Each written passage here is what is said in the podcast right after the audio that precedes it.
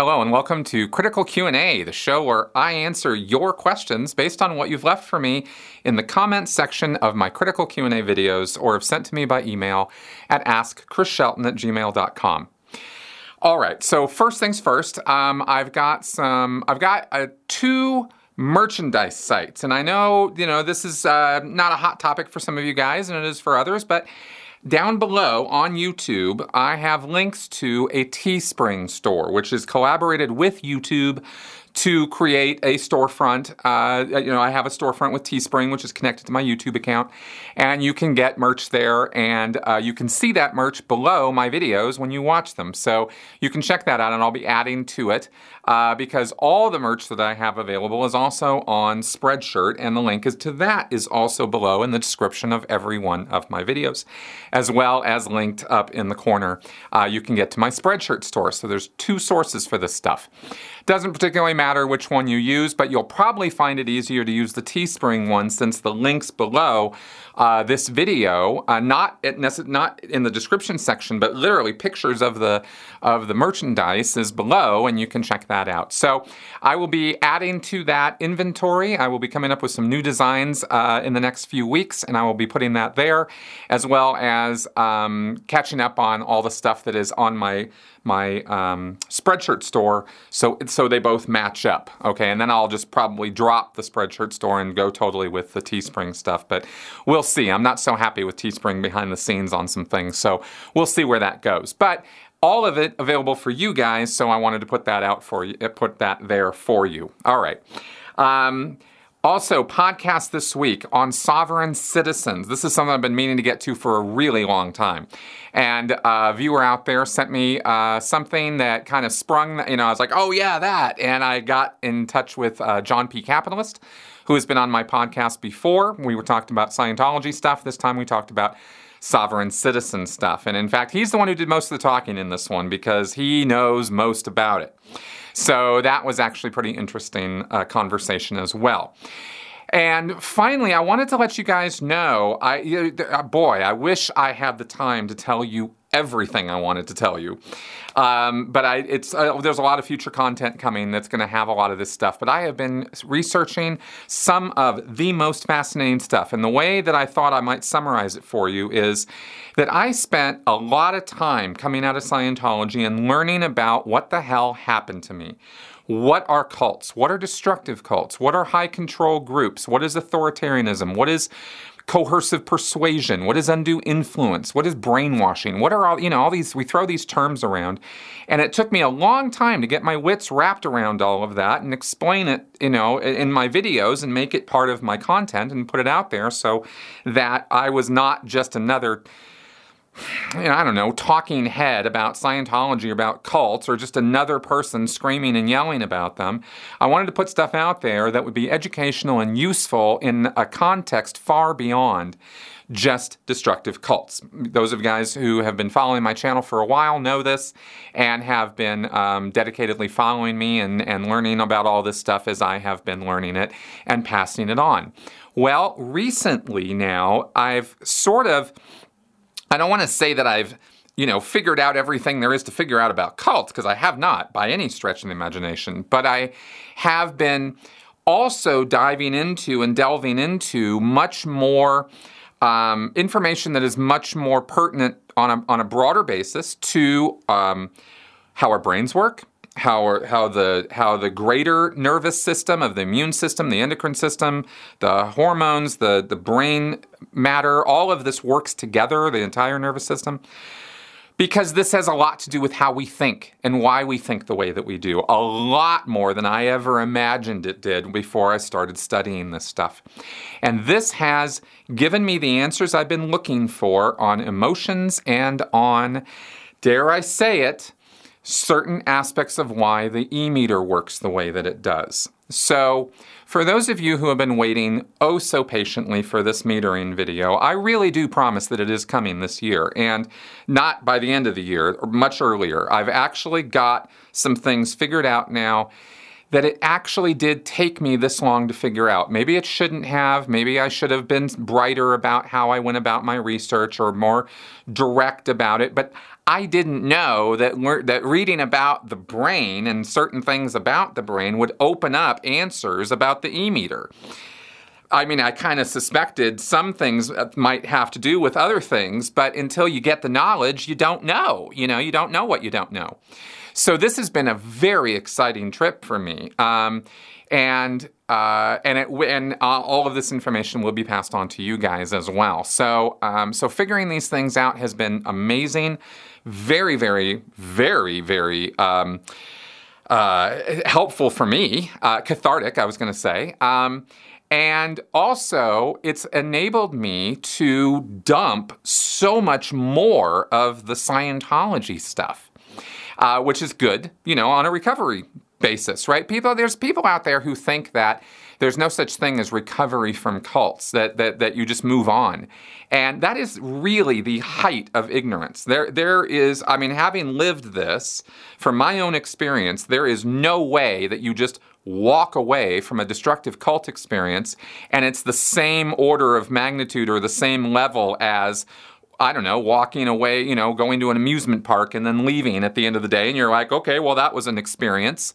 Well, sure, it was an experience, but I'd say a destructive cult experience is a little bit more traumatic and might leave a few more scars than, you know, a trip to the amusement park.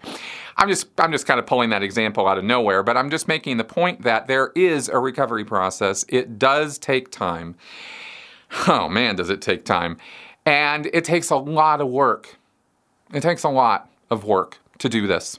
And um, and I have feel like recently I have hit some very important milestones in that work. So I wanted to just kind of give you guys that much. I know it's I'm not trying to put it out there as some big tease or or drive you crazy or something or make it like, "Oh, you know, you just can't." It's I, you know, I'm not trying to do that. I'm just trying to share what I can about what's happening with me and my experiences here because there's still layers of the onion coming off, even five or six years later. Um, and I can tell you for sure that, you know, the first year after I got out of Scientology, I never imagined that this would be the road I'd be taking. But it has been an amazing journey. Continues every day to be an amazing journey of education and, and enlightenment and learning and, and growing and knowledge and and wanting to pass all of this on to you guys. So, um, so a lot of a lot of good stuff coming um, as I will continue here, and you guys might just be getting a video this Thursday. so you can look forward to that too. Uh, all right, so let's go ahead and now get on with your questions. Mary Neely. Most ex members seem to have left because Miscavige made the organization unbearable. However, I think, as an outsider, the blame still belongs to Hubbard. He was Victor Frankenstein, and Miscavige was his creation. Do you think if Hubbard were here today, would he have a tirade and ask Miscavige what he did to his enterprise? Or would he pat him on the back and say, Well done, Grasshopper. I trained you well. If Hubbard has lived longer and there were no Miscavige in charge, would you have stayed? Would you still be in? Okay, great question. So, first off, um, recently I did talk about Hubbard and Miscavige and what Hubbard would think about what was going on in the organization now. And basically, the answer was I don't think he'd be very pleased. In fact, I think he'd be, um, you know, if he was still cognizant of what was going on with his little brainchild. Uh, I don't think he'd be very happy with the direction that Miscavige has taken it. He has shrunk the organization by orders of magnitude. He has made Scientology's name absolutely toxic in any public conversation about it, if you, unless, of course, you're talking to a Scientologist.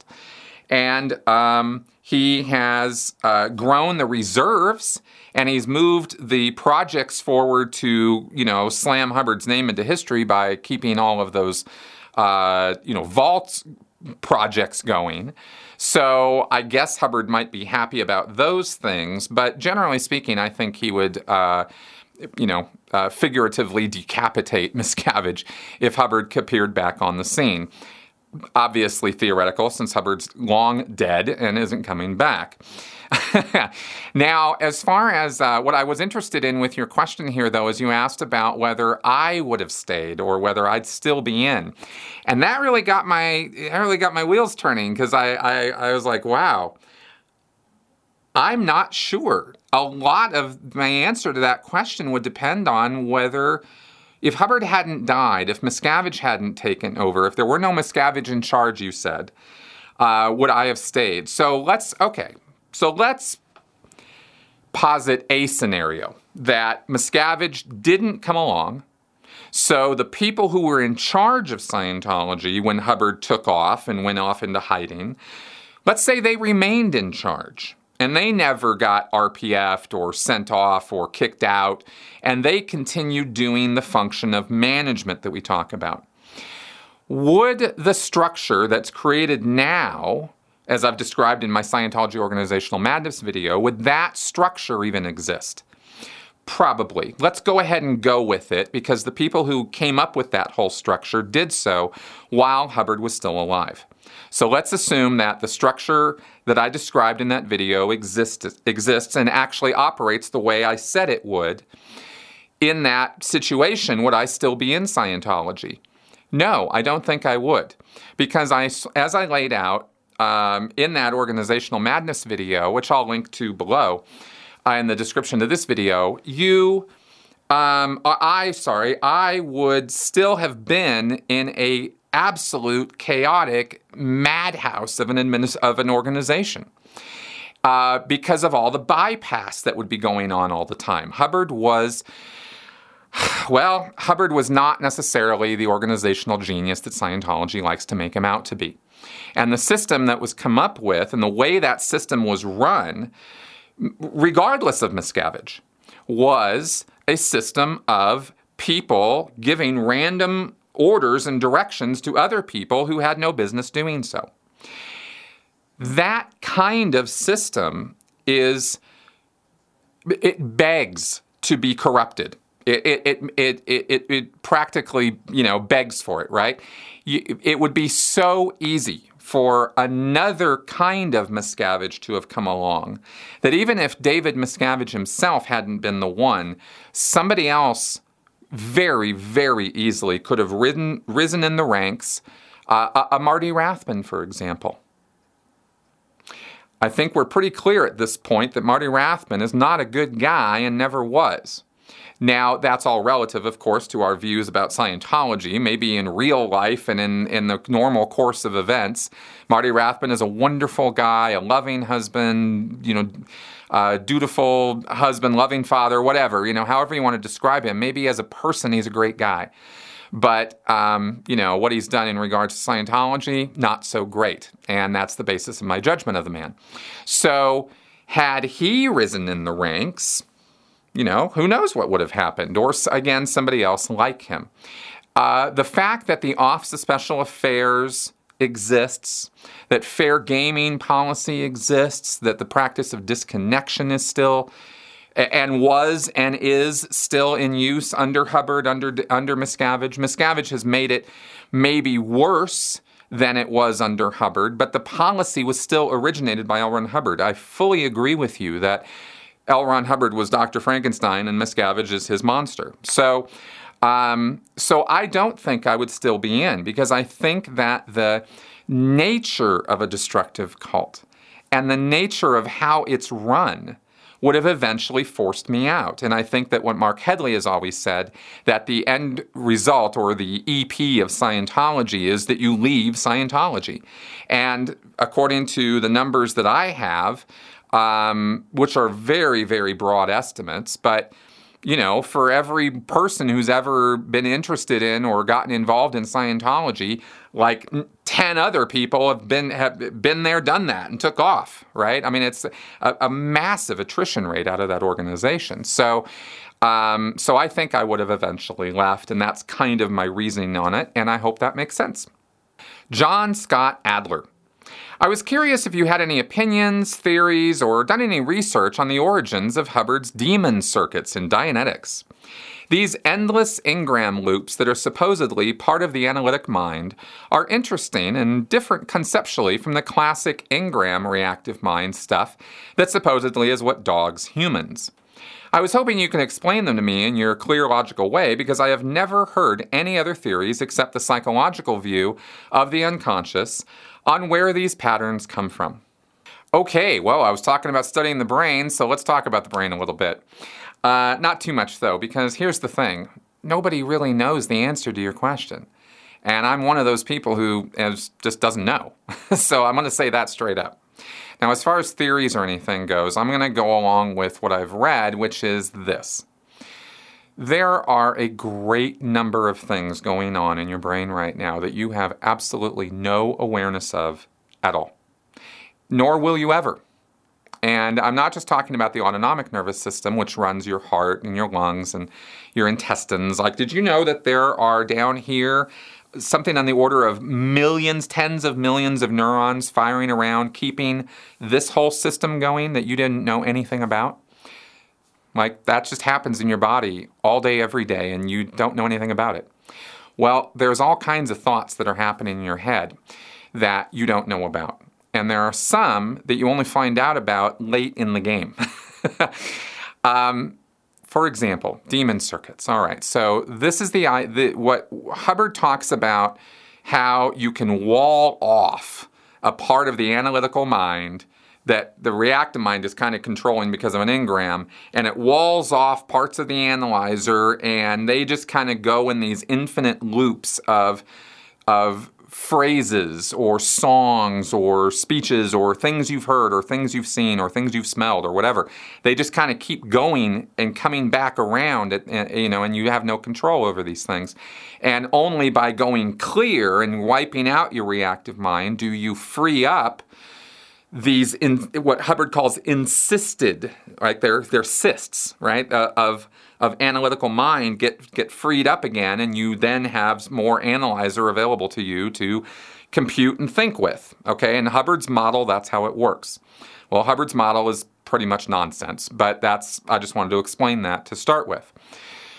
Um, let's say you're going to work one day. I mean, these like one of the classic examples of demon circuits that you that you might be familiar with in a more day-to-day existence are earworms, right? Songs that go on, things you're hearing in your head over and over again, and you can't figure out why. Well, here's the deal, right? There's a lot of parts of your brain that are firing off or doing very, very specific things. There's little there's little mechanisms, right, that just that just do a very specific thing and they do it really well. And you have thousands of these things going all the time. So one of those things is uh, having to hear um, songs in your head. So let's say you hear a song on the radio on the way to work uh, or at home you're cooking and you hear some and you hear a song on or you hear it on tv or something and then for, for seemingly no good reason an hour later you find yourself continuing to hear it. And then you go to bed and you wake up and it's still going. And it's driving you a little nuts right? Well there's a part of your brain that is constantly listening. Constantly. And when it hears a song, if it's heard it before and it knows the song, it starts filling in the song. It predicts where the song's going. And it starts playing it in your head. And it doesn't particularly stop on its, uh, you know, just because you tell it to stop. and again, this is, I, am trying to make the point that there's a lot going on under the hood, and some of this stuff bubbles up in unexpected ways, random ways, it, it, almost seems. I mean, there is some explanation for it. We just don't know what it is yet. But for whatever random reason, this stuff bubbles up into our awareness, and then suddenly we're like, oh, where did that come from? Well, it came from your brain. It came from the same place that you figure out two plus two is four, and you know what you want to have for dinner. I mean, these these same computations are happening in the same place. But this one is not necessarily something that is under your active control, and so it just sits there doing what it thinks it's supposed to be doing, which is playing this song for predictive purposes so that you know what's coming. Okay, that's just one theory. I'm, I'm literally just making that up as far as the, the business of its playing it for predictive purposes. But we do know that the brain is always listening, and we do know that it does turn these things on and keep them going. So, and that, and that it's whatever the off switch is for that, we don't, we don't have that figured out yet. Uh, so we've only got this much figured out, and it's a little frustrating when you don't have the, the, off switch figured out on some of this stuff. But we do know that the mechanisms of it have to do with uh, modules or mechanisms in the brain is a good, is a good way to phrase it, and um, and that's what I can say about that. So I hope that was somewhat useful. Um, and there you go. Janet Smith. Something really struck me during your interview with Bree Mood. She said she went to Mission Renaissance for school in the Valley. I lived in LA for about six years, and during that time, my close friend and roommate got an art teaching job there in the Valley. She had no prior Scientology experience. I remember telling me after her first week that she was being taught how to communicate with small children, that she had to explain every facet of what she was referencing so they would truly understand. I thought that was strange since, you know, they're children. Usually, we limit language so they understand. The other thing was she had to use different words in almost a different language. I thought it was so odd, but she really loved it there, and after a while talked about the Scientology side less and less. Fast forward 10 years later, I moved back to the Midwest, and she's still my friend on Facebook. I see glimpses of her life, and she's still working at Mission Renaissance. She shows awards she wins and how much she loves it there. I've always wondered about that school and if you're required to be a Scientologist after a while. And Bree's insight made me think about the students. Do all of the parents realize Scientology runs them?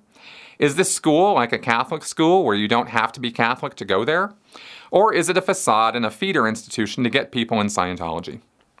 Okay, Janet, uh, good question here. And I wish I had more specific information about Mission Renaissance uh, specifically. So there's some things I'm not I'm not going to be able to answer in terms of what you're asking me. But here's what I what I took this question up though is because I wanted to specifically address this business about the kids and also about the Scientology feeder lines.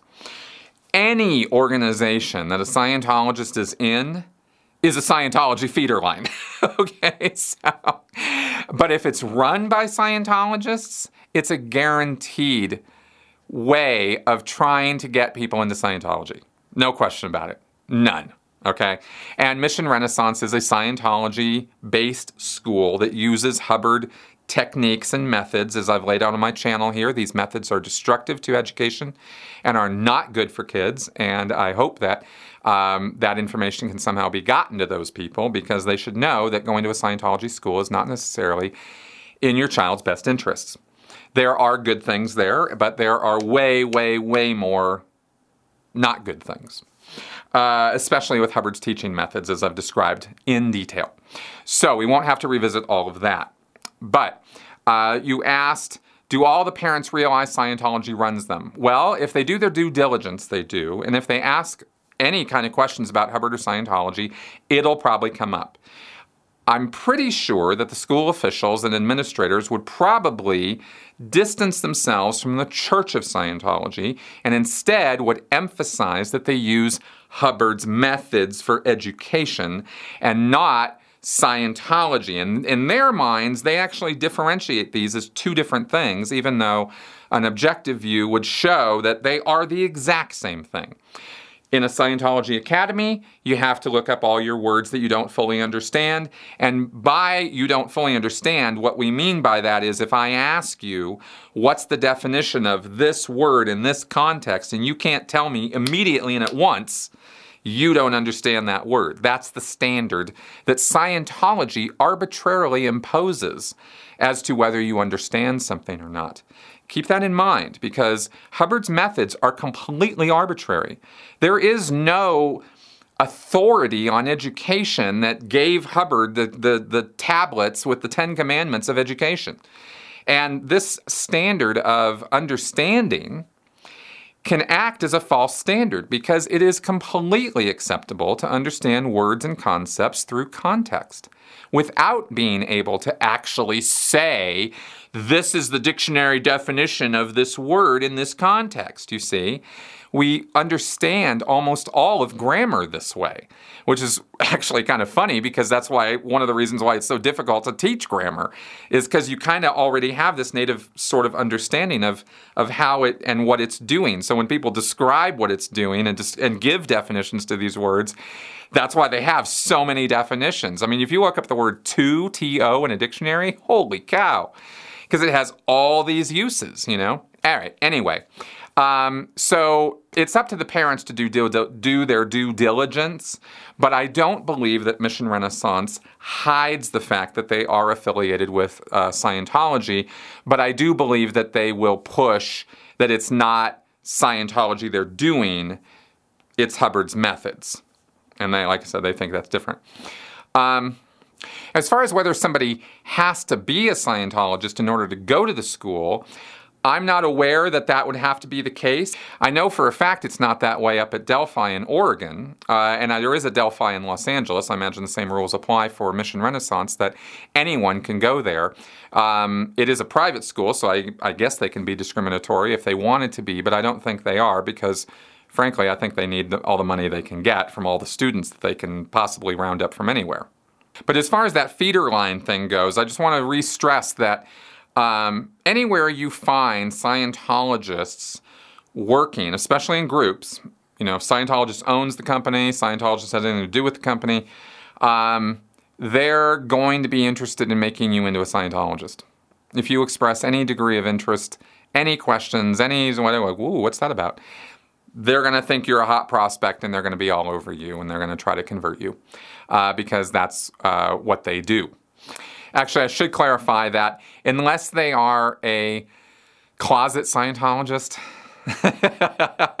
and in this day and age, I think it's easier and easier to be a closet Scientologist. But uh, specifically, when you go into one of these organizations, you're gonna you're you're gonna see it, and you're gonna you're gonna get uh, proselytized too. So there you go. Turd Ferguson. The incident with Serena Williams and many others before and since highlight a rather galling issue in discourse slash human interaction that's currently going on. The deeming of any opponent, ideological or otherwise, as hateful or discriminatory. With Williams, if she's asserting that the male umpire of her match was being misogynistic, then would such a man choose one woman over the other given that he should hate them both? Moreover, given that her opponent, Naomi Osaka, has practically the same skin color, if she's asserting he was being racist in his decisions, again, why would he choose one of these women over the other, given that he should hate them both?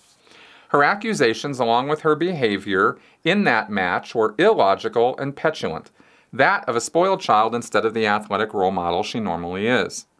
The terms racist, sexist, fill in the blank phobe are thrown around so flippantly and so frequently that they have lost the significance they were supposed to retain, making it increasingly difficult to distinguish between those truly worthy of the labels and those who have a disagreement gone awry.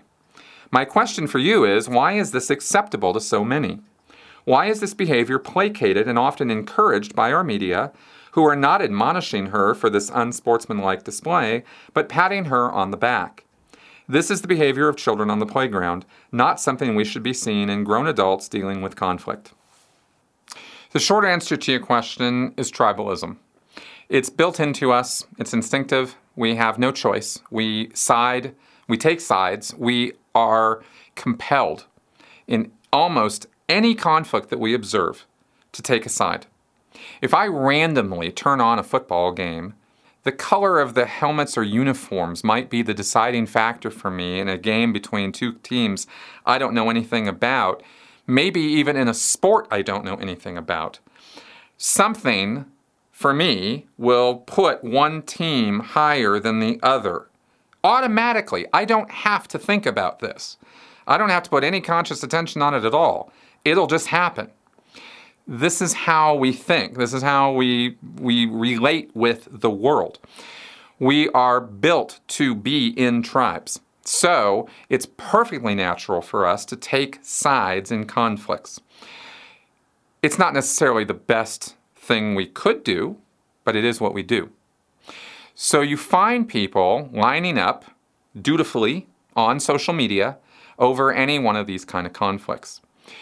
Now, I can't speak to, I know it's been quite a while since this even happened, and I'm finally taking this question up, but I can't really speak to Serena Williams' state of mind at the time that this whole thing was going on and she was having that temper tantrum on the on the court.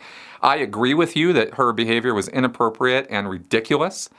Um, and there could be any number of biological, psychological reasons for that. Any number of them. And it would be completely insane for me to even wonder aloud what those reasons might be. Regardless of the reason for her throwing her hissy fit, she did. And she then used labels that are very popular right now, uh, especially on the left. Uh, identity politics type labels, labels that are used to in reinforce this tribalism. Those labels now have morphed into something different than what they originally meant. And I don't mean the word racism or misogyny has changed its definition, although they are redefining these terms to more closely fit this new mindset that has developed on the left having to do with this tribalism. And so they have restructured the way they view society itself. And they talk about things like gender being a, a social construct. This is based on very, very bad social science. And uh, I, you know, I, I kind of know where it comes from. I could break it all down. I haven't done that podcast yet, but it's bad. It's bad social science. It's not good. And so these labels, let me get back to this point about the labels racism, misogyny, this kind of thing, these have become calls for reinforcement, for backup, for help, right? If I am on social media and I'm an extreme leftist and I start calling you a racist or a bigot or a misogynist or something, that's my effort to get my friends to come in and gang on you and uh, and bring you down, right? Through mob mentality, through mob activity. And um, and you know that's just kind of natural. Uh, to say that the left is the only people who do that would be very grossly mistaken. That would be a that would be a big, huge mistake. This is just one ma- kind of manifestation of the extreme tribalism that I'm that I'm talking about here. So you know I could come up with some more examples for folks on the right. Um, but uh, you know, uh, we're talking about this thing here, so I'll just keep it uh, keep my criticism to the left this time. So um, this the the urge to be to have allies, to get in groups, to to to engage in this mob thinking. Um, is a very natural urge, and it's a very strong one. I mean, if you feel like you're personally attacked or you're being or somebody's coming after you for whatever reason, I mean, you just feel threatened. And these days, people feel threatened by words on social media, which is a little ridiculous, but they do. If you feel that way, you, you, then your whole fight or flight system goes into play. And that is a system that you have almost no control over whatsoever. And once it goes into play and you are now acting as though you are, you know, fight or flight, threat, you know, move or whatever, then all the machinery goes into play and the attacks come out. And these now are going to be manifested again on through social media with words rather than picking up your spear and chucking it at the guy. But it's going to be the same mechanisms are in place and the same desire for you know, take the enemy down, destroy them utterly, right? Sound familiar? Well, that's the kind of thinking that goes on when you're in fight or flight mode because you feel like you, it's, it's now it's, it's kill or be killed, right? That's where extremism lives, is in that way of thinking all the time you know, when we talk about these spectrums of left and right and the extremism on both ends, that's that's where that's what the physical biological manifestation of that extremism is. And the people in the middle don't don't get that about it, right? Which is why they can be a bit more chill and frankly a bit more rational and objective. And that is the silent majority of most people because most people are not at these extreme ends, right? But we hear more and more about this. And let me get to the other part of your question, which is why does the media um, seem to reinforce this? Because the media's job is to make money. And they make, they make money through clicks and retweets and shares and likes. That's how advertisers pay them, is by those statistics, those metrics. So if they're not getting clicks and likes and shares and retweets, then they're out of business. So that has unfortunately become the priority of our news media now. Didn't used to be that way back when we had some laws and regulations and standards in place, and back before we had a 24 hour news cycle that everybody was frantically keeping up with all the time because, oh my God, I can't be out of the loop. well, I can tell you, I got myself out of the loop. It's a good place to be. You know, you can keep up on what's going on without getting into that crazy, extreme viewpoint. It's a sign of our times that too many people, especially young people, are are just you know glomming onto this way of interacting, and and, and I don't know where that's going to go. But uh, hopefully, somebody uh, realizes, you know, that this is not that social media is not everything it's cracked up to be, and maybe, just maybe, we might have a problem with this stuff and what it's doing to us. All right. That all being said, the news media have their priority on making money and on getting the clicks and the likes and all that. So they're going to feed the extremists because that's salacious content. If it bleeds, it leads. That is still true. People are interested in things that are threatening to them. They are not interested in things that are boring to them, that are routine and repetitive and normal. They want the abnormal, they want the unusual, they want the weird, the strange, the extreme. That is what captures people's attention. Why does it capture their attention? Because we're built to put attention on things that we think are threats to us. I mean, this is all just same, same, same as I've been saying all along, right? These, these are the building blocks of how we act. So if it's a threat, doing, we our attention goes to it, right? And if it's and if we're in an environment like we are now, where we're hit every day with threat after threat after threat to our existence, we lose prioritization, we lose importances, we lose, you know, like uh, priorities. Um, Climate change, for example. I mean, there's a gigantic existential threat to our very existence as a species, and we treat it as though it's a it's just another problem in the news, right? So, in a way, you get this exaggeration of things that are not that important, and then you get a dumbing down of things that are important. That is also a byproduct of what the constant 24 hour news cycle has given us. So, you know, there's a lot of factors here. There's a lot of things contributing to this. I haven't even gotten into the sociological aspects. I'm just talking psychology and biology right now. And then, you know, cr- news critique, news media critique. So, those are some of the factors off the top of my head that I could talk about here that contribute to a lot of this and make this what it is. Um, it's just, it, it is, it is, it's us acting the way we're built to act.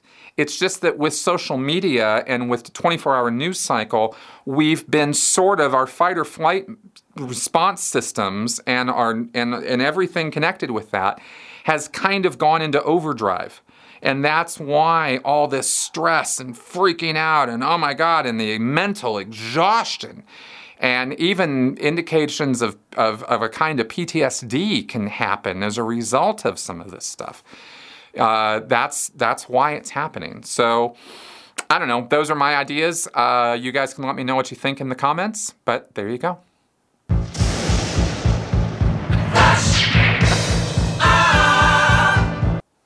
This is Flash Answers time. That's right. Mr. Bazzini. You asked that we press the like button at the end of each video, which I obediently do as it is my way of saying thanks. I was wondering though, does it help your channel in any way? For instance, more prominence in the listings or even helps to link it to ads and therefore making it financially beneficial to you? As always, a solid thumbs up and many thanks. Hey, thanks for asking. Um, it helps a little tiny bit. It has. Uh, it depends on the current YouTube algorithm as to whether it helps or not, and that changes all the time. So I encourage people to like my videos because it's kind of a reputation management thing. You know, lots of likes on videos is good. Uh, and also, I believe that from time to time it has helped in the listings and rankings for my videos to get into other people's um, suggested you know, watch streams and stuff like that. And don't bother guys out there who know how the YouTube algorithms, you know, working right now, whether that is or isn't true at this moment. It's not really that important. It's, um, you know, it's not just because I'm trying to get up in the ranks that I ask you guys to like my video. It also tells me that you liked my video. So, uh, so if anything, it's a morale booster for me before it's anything else. Adria Holub. How did you come to have Seven the Wonder Cat in your lives? Do you have any other pets? When I first met Melissa, she had Seven. She's raised him since he was just a little, little, eensy weensy, tiny kitten. And she's had him his whole life. And so when I met her, he came along for the ride. and no, we don't have any other pets. MD. Do you ever think about producing your own film or documentary? Yeah, all the time. Uh, I sort of create mini documentaries on my channel, and uh, maybe at some point in the future I'll be able to actually do or be involved in some kind of real production. That would be kind of fun. Um, but uh, right now it's just sort of something I think about. I mostly just write and work on my channel. Okay, guys, thanks for coming around and listening to me blabber on. I really appreciate your viewership, and if you appreciate the answers that I'm putting out here and the content that I give, go ahead and uh, sign up on Patreon because that is what keeps this channel going, keeps a roof over my head, keeps everything going, keeps the lights on. Um, and it is what allows me to do the research and writing and, and take the time necessary to get the answers you guys want. And that's really my best pitch. Thanks for coming around and watching, guys. I will see you next week. Bye bye.